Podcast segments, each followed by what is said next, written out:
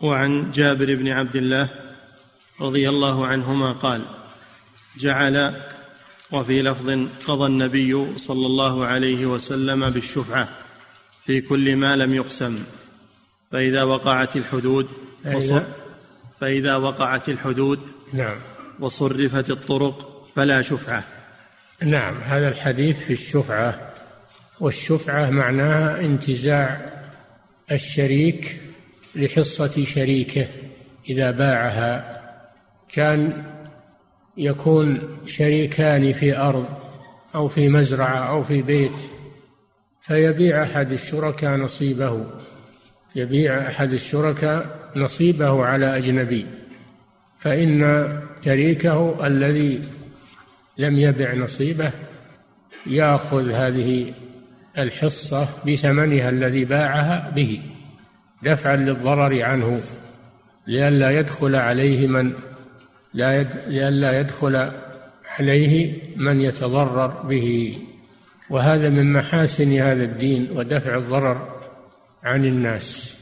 فالشفعة تدفع الضرر عن الشريك لئلا يدخل عليه شريك لا يتوافق معه. هذا معنى معنى الشفعة. فيعطي المشتري الثمن الذي دفعه وتصير الحصة له يضمها إلى نصيبه. هذا معنى الشفعة. نعم. قال جعل وفي لفظ قضاء النبي. وقوله فيما لم يقسم دل على أنه لو قسم الملك وعرف كل نصيبه ثم إن أحد الشركاء باع أنه ليس لشريكه أن يشفع عليه لأنه لا ضرر عليه الضرر عليه فيما لا فيما لم يقسم. أما إذا قسم فصار نصيب كل واحد منهما منفردا عن الآخر فلا ضرر عليه لأن المشتري يكون جارا له وليس شريكا له. وبماذا تحصل القسمة.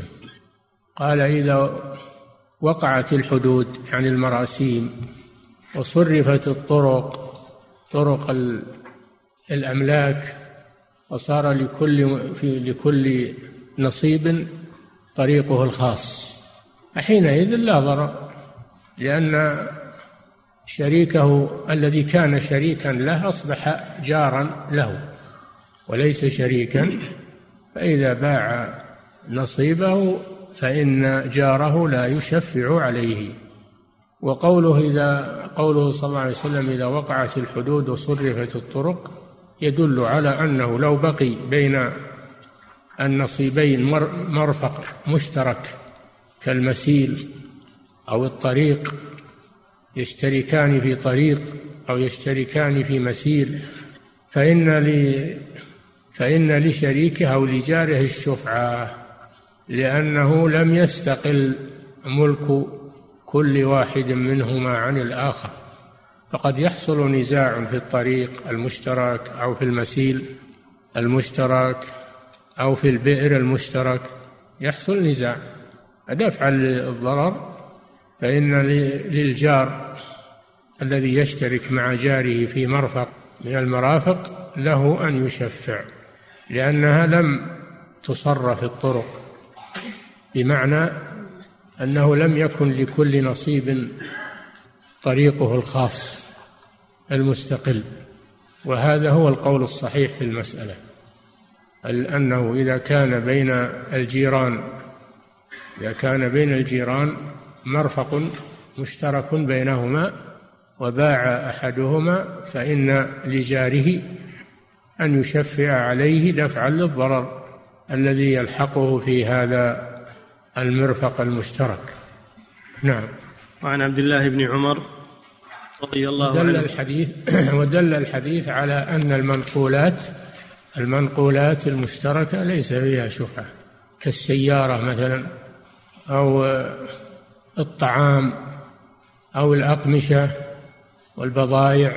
إذا كانت مشتركة وباع أحد الشركاء أنه لا شفعة لشريكه عليه لأن هذا شيء غير ما توضع له الحدود وتصرف له الطرق.